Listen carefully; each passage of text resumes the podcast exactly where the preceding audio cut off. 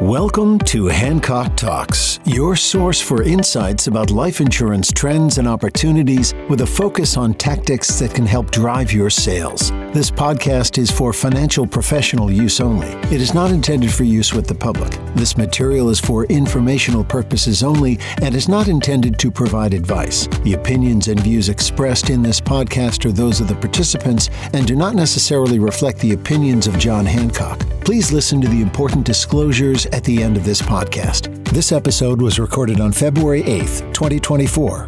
Now, let's get started with our host today, AVP and Counsel Head of Advanced Markets, Carly Brooks.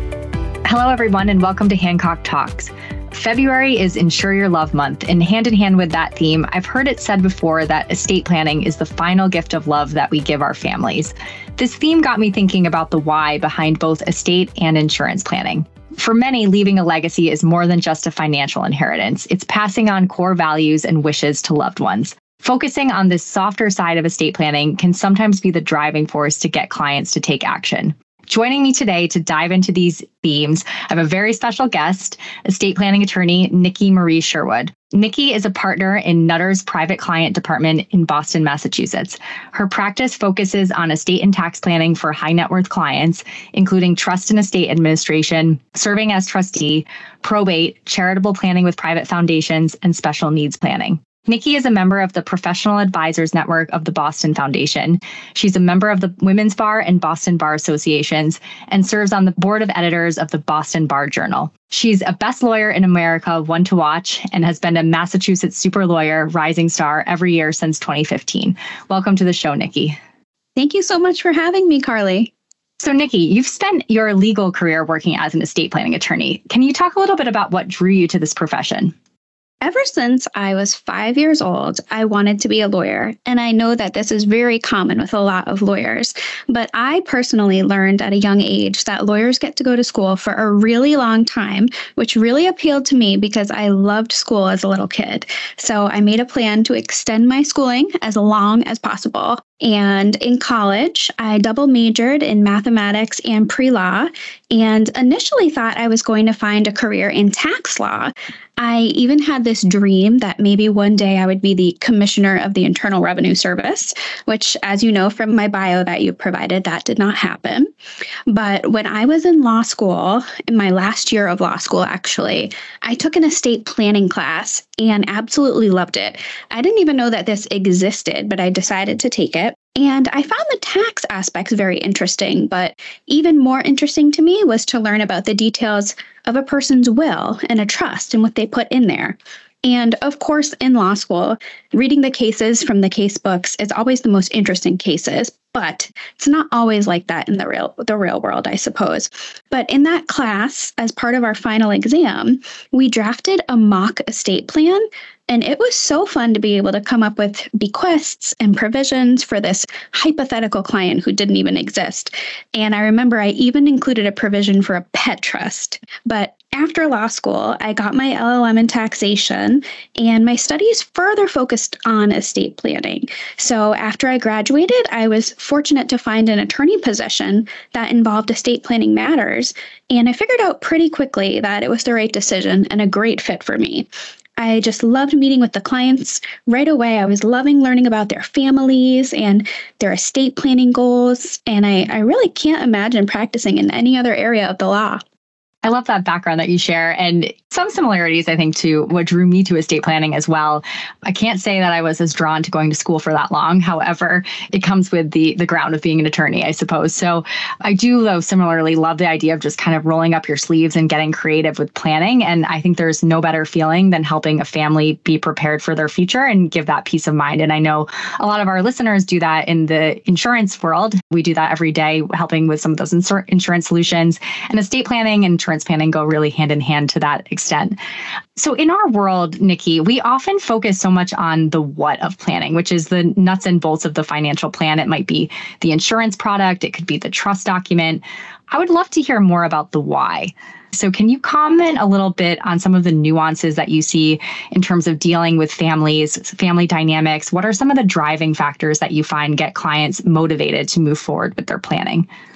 I try to remind myself of the why whenever I'm meeting with clients, especially new clients for the first time and clients who might be establishing their core estate plan and have never been exposed to it. But I do try to remind myself of this why and that talking about the cliche death and taxes is probably not what most people spend their days doing or would want to do. But as an estate planning attorney, I have to ask clients about grim situations that they would never want to even think about. So, such as, you know, where would you want your assets to pass in the event of a common disaster, such that both of you and all of your children and grandchildren and descendants have died? And I, I think about this aspect and try to remind myself that even though this is what I do for a living and these questions are really important to get their estate plan in place, it's not something that people are always prepared to discuss.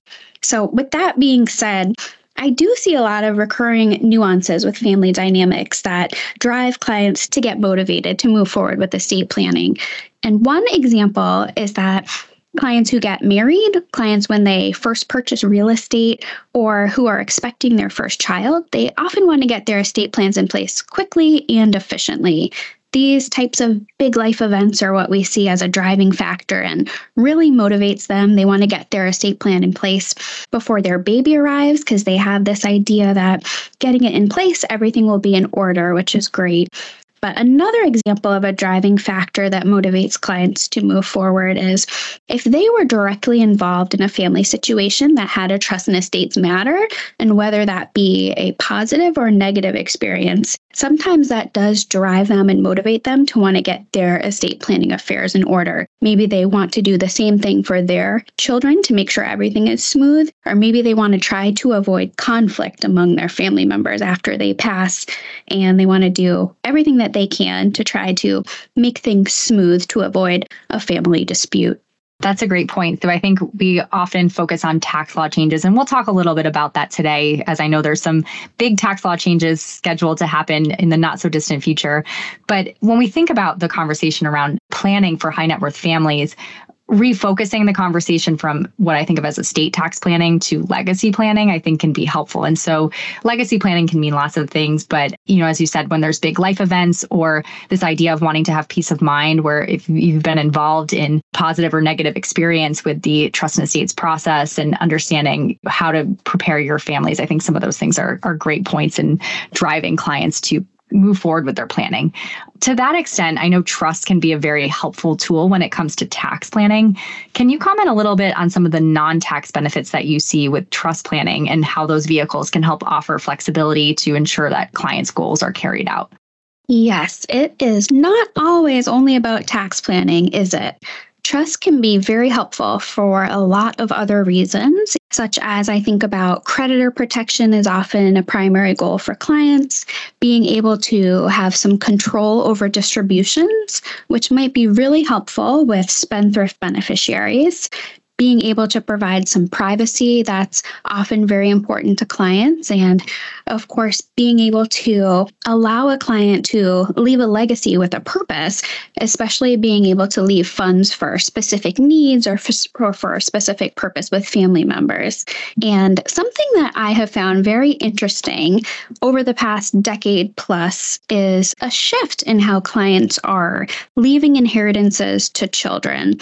When I first started practicing law, at that time, in my opinion, the trend was that clients were leaving assets in trust for children, but they were including outright distributions at certain ages and in certain amounts. So the most common thing I used to see was having outright distributions of one third of an inheritance at age 25, one half at age 30, and the balance at age 35. And over time, I think that this has changed. And I more often see clients wanting funds to be retained in trust for the hopes that it will provide some creditor protection. When I talk about creditor protection with clients, I usually say this could be a way that it could protect a child's inheritance against a future divorcing spouse. And it seems that that is one of the things that's more important to clients these days. They think about these other ways that putting their estate plan in place and leaving that legacy for their children doesn't always have to only be about the tax planning. That's such an interesting point. I hadn't realized that trend. But now that you say that, it makes perfect sense that why wouldn't you want to create an estate plan that can not only be efficient from a tax planning perspective, but long term helps you achieve a variety of planning needs and goals. And I think creditor protection is so important to a lot of our clients. We talk a lot about creditor protection in the world of life insurance planning as well, where life insurance receives very favorable creditor protection depending on state law. And so when you have life insurance inside of an ILIT, oftentimes you'll find that you'll have dual levels of creditor protection, both from the individual creditors of the insured, but then um, after the death benefit's been paid out, now you have creditor protection within the trust terms itself. So thinking about creditor protection is great. I also love that you mentioned this idea of legacy with a purpose. And I think a lot of clients are really driven to plan when they are passionate about something. And so you see this sometimes with business owners where they want to have you know, business startup funds set aside for for children to take over a business or have entrepreneurial mindsets. Uh, we also think about things like educational endowments and creating that opportunity to go to college for their children. Another one that comes up a lot is what I think of as heirloom property. So think about the, you know, lake home or the vacation home, property that is very meaningful to a family. And I always go back to this client I had years ago that had a beloved family home on Cape Cod and they funded an irrevocable trust with a life insurance policy actually to keep the ongoing costs of keeping the home in the family long after the first generation passed. And the trust terms themselves were able to help spell out the details to avoid disparities over who would use the home, how often, who would have to pay for maintenance and taxes. And I just thought that was a brilliant plan because it helped to proactively avoid conflict. It created a funding mechanism to do that and in theory allow this home to stay in the family where contrast that to other planning i've seen where those types of properties could create a lot of animosity is that something you've had experience with, or do you have any suggestions around estate planning for these legacy properties? Yes, and that is such a good point. And I, I love how your situation involved the irrevocable trust and being funded with the life insurance policy, because unfortunately, something that we see pretty frequently is that clients want to preserve these heirloom properties, but they don't set aside an appropriate amount of funds to actually be able to handle the costs. So, this is something very common, something that I find interesting is is having that conversation with the clients about the property and sometimes clients even share about their experience when they were young if they inherited it from family members and what it means to them why it's so special to them and why they want to preserve it for future generations because i always ask the question in a sensitive manner saying i know this property is important to you but are you sure that it's important to your children and if you think it is but you're not sure should we include a mechanism that allows the child to later be able to sell the property just in case. And talking about these types of things with the client and hearing about their heirloom property. It's, it's just wonderful to get to see and get to know the client and that side of their their views with respect to their estate plan.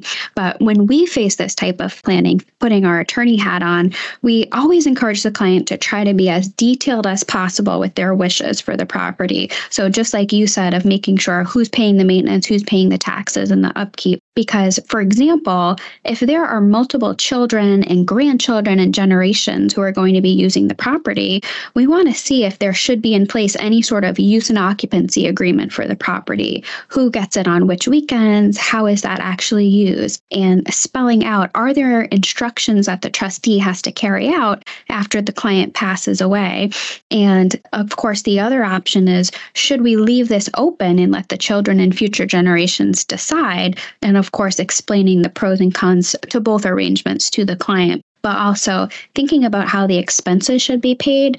Are they funding the trust again with adequate resources to carry the cost of the property for several generations? Sometimes I'll see some trusts that, you know, direct property to a subtrust to hold an heirloom property, but aren't actually funded with liquid resources to actually carry the property. And some clients say, you know, they want the property to last for several generations, but they want their children to be able to carry the cost of the property themselves if it's important to them. And if they have the passion to keep the property in the family, they will cover the burden of the financial piece for the property. But another example is to determine whether that provision should be included to allow for the property to be sold. Sometimes clients say, we do not want to include this at all. But you know i try to remind them that sometimes sometimes a child might want to be bought out if they're living on the other coast or if they're not using the property as much it might not be as special or meaningful to them. But then of course we have to have this discussion about how would the price be determined? Should that just be determined by a third party? Should that be determined in this agreement in the trust itself and then, of course, getting down to the nitty gritty of does the decision to sell the property have to be unanimous or can it be by a majority of the children? And what if one child wants to buy out the other children but isn't in a position financially to do so? Should there be any sort of options for that child? So there are so many scenarios that we have seen with respect to heirloom property. It always, of course, depends on the family. And sometimes less planning is more. And sometimes it's best to just spell out every possible scenario so that you can minimize the chances of issue and family litigation in the future. That's great. Thank you for sharing that experience. And I think it's a great point that you make too, because there are a lot of different options. And so sometimes when I think about getting clients that have these types of properties to move forward with their planning again, just knowing that we can structure plans to accommodate different types of goals that clients might have is really impactful. And then talking about the funding mechanism for that as well is also, I think, really key, where gift exemptions as we're high as they are today thinking about things like flexible trust funding you may be able to make you say one annual exclusion gift to a trust ongoing to buy you know a small life insurance policy to help keep that ongoing funding in place. So there's lots of ways we can structure that. Switching gears a little bit. So we've talked a bit about how the financial component is one piece of the story and that the legacy that we we leave our families can be many different things such as informational wealth. It can also be things like core values and ethics. And I find that these other things that we leave behind can be just as if not more significant than the financial inheritance that's left on. In your practice, how do you address this softer side of estate planning? And how do these things factor into the conversations you're having with your clients about their estate plans so every client situation is different, but some clients really do put this at their top priority that they do want to make sure they're passing on this informational wealth, the the family dynamics and their traditions, making sure that that's known to the next generation. They might want their family to know their core values and their ethics. Often when clients come to me and they're talking about this, it's usually something that their family is already aware of, but not always. Sometimes clients will put together a family mission statement, which I always think is so interesting and it's just so unique to be able to to read these statements and to hear about where their family came from and what's important to them and traditions that they want to carry on. And sometimes clients will even involve their children in the conversation and even have them invited to an estate planning meeting with me. And we might not dive into the dispositive provisions of their documents but we'll discuss the overall value. And we see this especially a lot with clients who are interested in charitable giving because if philanthropy is important to the client, they want to discuss ways that they can bring this to the next generation by teaching them how important it is to give to charity and having the client explain to their children which organizations are important and if they support certain causes. And especially if the client establishes a charitable vehicle, such as a donor advised fund or maybe a charitable trust or a private foundation, being able to help the client along the way to make sure that they're their mission statement for these entities actually captures their core values and ethics and are known to children and future generations just so that their legacy can be carried forward. One idea that I think is just brilliant is called a legacy letter or a letter of intent. And this is almost like a love letter to loved ones that tangibly allows the clients to spell out their wishes and values and other desires. Is that something that you've seen work well for clients? And if so, what types of things do you encourage your clients to give guidance on? I absolutely love when clients do legacy letters or letters of intent. And being in my position as their estate planning attorney, it's very meaningful to me that they entrust me to retain these letters and, of course, release them to their loved ones after they're gone.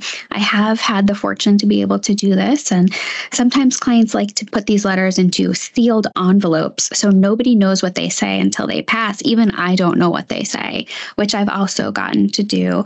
But I'd say more often clients share these letters with me and sometimes even request input for me. Um, I think that clients see these letters as a way for them to say their final goodbye. And just like you said, they're sort of like love letters to let their family know how much they meant to them, how much they love them, and of course, also maybe passing on information about family traditions. One letter that I saw that I thought was so great was that they passed on a secret family recipe in one of these letters of intent. And I also highly encourage clients to give guidance in a situation where they might not be leaving assets equally to their children, or maybe they reduced a child share or a similar situation. And especially if they have a really good reason for doing doing so, by explaining and conveying this information to the children, it could avoid an unfortunate amount of conflict among the survivors, which is what we often see. Because if the family is able to read this and possibly in the handwriting from their loved one that this is what they did and why they did it, the family can be more understanding and stick together. And if it's appropriate, depending on the circumstances, for example, if a client made substantial gifts to one child during lifetime and decided to treat those gifts as an advancement of their inheritance in the estate plan, I often encourage clients to communicate this to the child and to the other children so that there's no surprise about this seemingly unequal treatment upon death, because the surprise is usually something that can be very hurtful by feeling like they're not treated equally. And if that person doesn't understand or wasn't expecting it, I think leaving these, these legacy letters and letters of intent can really avoid this unnecessary turmoil among the surviving family members. That's such great advice. I think when you talk about leaving a legacy letter or a love letter to your loved ones, there's so many things that you can include. And the secret family recipe idea, I love that. It reminds me of my own family where my grandmother and her grandmother passed on this recipe book one generation to the next. But when you talk about things like equal and fair as it relates to inheritance, those two things aren't always the same. And being able to spell that out to create harmony after you're gone, I think can be really meaningful, not only as something in your client's own words, but also to help resolve potential conflicts. When you see these types of statements or letters, are they generally written letters or do you also sometimes see them as recordings? In my 14 years of practice now, I've only seen one recorded. And I have to say, at the time, it was recorded on a VHS tape. But I wonder if that will become the trend soon, especially with how advanced technology is. I would personally love to see more being recorded. I think that would be very special for a family member to see and experience their loved one talking to them one final time. That would be really nice. And something else I love about this idea too is that we're talking about it in the context of estate planning and working with the estate planning attorney, which is something that you get entrusted from your clients to to carry out, which is very meaningful. But I also like this too because it's not a formal legal document. It's something that as you're thinking about your own planning, we could you could do this for yourself and leave it with any sort of trusted family member, attorney, or someone else that you trust. And so it's not a formal one size fits all type thing. It's really what matters to you and your family, and whether that's recorded or written. There's so many different paths that you can take with this idea of a, a, legacy letter. And so it's just a creative way to, I think, get back to sort of the softer side of estate planning and driving really why we do what we do, which is try to have peace of mind and ensure that our wishes are carried forward long after we're gone. So, getting back to the brass tacks a little bit, I can't let you leave today without talking about your perspective on the big topic that we've been talking about now for years, which is the looming sunset of the estate tax exemption. As a reminder for our listeners, the exemption is scheduled to sunset on January 1st of 2026 from a current $13,610,000 exemption back to a $5 million exemption index for inflation. Nikki, from your perspective as an estate planning attorney, what are your thoughts on the exemption? Do you have any recommendations or steps that our listeners who work with high net worth clients should be taking now so that we can try to avoid a rush to plan in 2025? I always tell my clients, I wish I had a crystal ball to predict the future because they're always asking me, is the law going to change? What's going to happen? And of course, I don't know, you know, better than the next person, but if I had to guess, I imagine there will be a rush to plan in 2025 just like there was, just like we all experienced back in, in 2012. But I definitely recommend circulating, whether it's a direct blast to a client or a newsletter, just to get this on their radar and to ask them to reach out to you, reach out to their estate planning attorneys to move forward with this type of planning sooner rather than later. And for some attorneys, it might even make sense to ask a client to schedule a meeting, especially if they're in that appropriate high net worth space and likely to do advanced planning and directly reaching out might motivate them to move forward. And I, I think very fondly about those clients who were in that situation doing the rush planning back in 2012. And if they still have some exemption remaining at this point, that those are probably the ones to reach out to. But giving the clients this opportunity to really think about the planning right now could benefit them and their family. And if they do want to make this decision right now without that rash decision right at the end of 2025, to be able to use their remaining applicable exclusion amount while this might not align with their core values and beliefs, but it might. So letting them know all the facts and details so they could do so if they wanted. Great. Thank you for your perspective on that. There certainly is a lot to come when we're talking about estate planning in the coming year or so. So it will be exciting time. So Nikki, before we depart, just want to thank you again for your time. Any final thoughts? I just want to say I love this topic, and I think it is rare to think about the softer side of a state plan and thinking about the legacy that clients can leave behind because often people just think about the estate plan of, you know, getting the documents in place and the, the tax planning. So it's just it's just very meaningful to me to think about it from another angle. So thank you so much. No, thank you. And I think this really does sort of drive home the point that we started today with that insurance planning, life insurance planning, and estate planning really are final acts of love that we can leave for our loved ones and help our clients to do so. So, Nikki, thank you so much for being with us today. Thank you so much for having me. And we appreciate you for joining us for this episode of Hancock Talks. For more resources on today's topic and access to more information about how to grow your insurance business, visit jhsaleshub.com. And don't forget to download and subscribe to the show to get new episodes as they become available. Thanks for listening. This information is for educational purposes only and is not intended to be a recommendation of any particular product or is providing advice. Clients should consult with their own independent professionals regarding their own individual circumstances. Trusts should be drafted by an attorney familiar with such matters in order to take into account income and estate tax laws, including the generation skipping tax. Failure to do so could result in adverse tax treatment of trust proceeds. There can be costs associated with drafting a trust. Comments on taxation are based on John Hancock's understanding of current tax law, which is subject to change. This material does not constitute tax, legal, investment, or accounting advice and is not intended for use by the taxpayer for the purposes of avoiding any IRS penalty. Comments on taxation are based on tax law current as of the time we produce the material. All information and materials provided by John Hancock are to support the marketing and sale of our products and services and are not intended to be impartial advice or recommendations. John Hancock and its representatives will receive compensation from such sales or services. Anyone interested in these transactions or topics may want to seek advice based on their particular circumstances from independent professionals.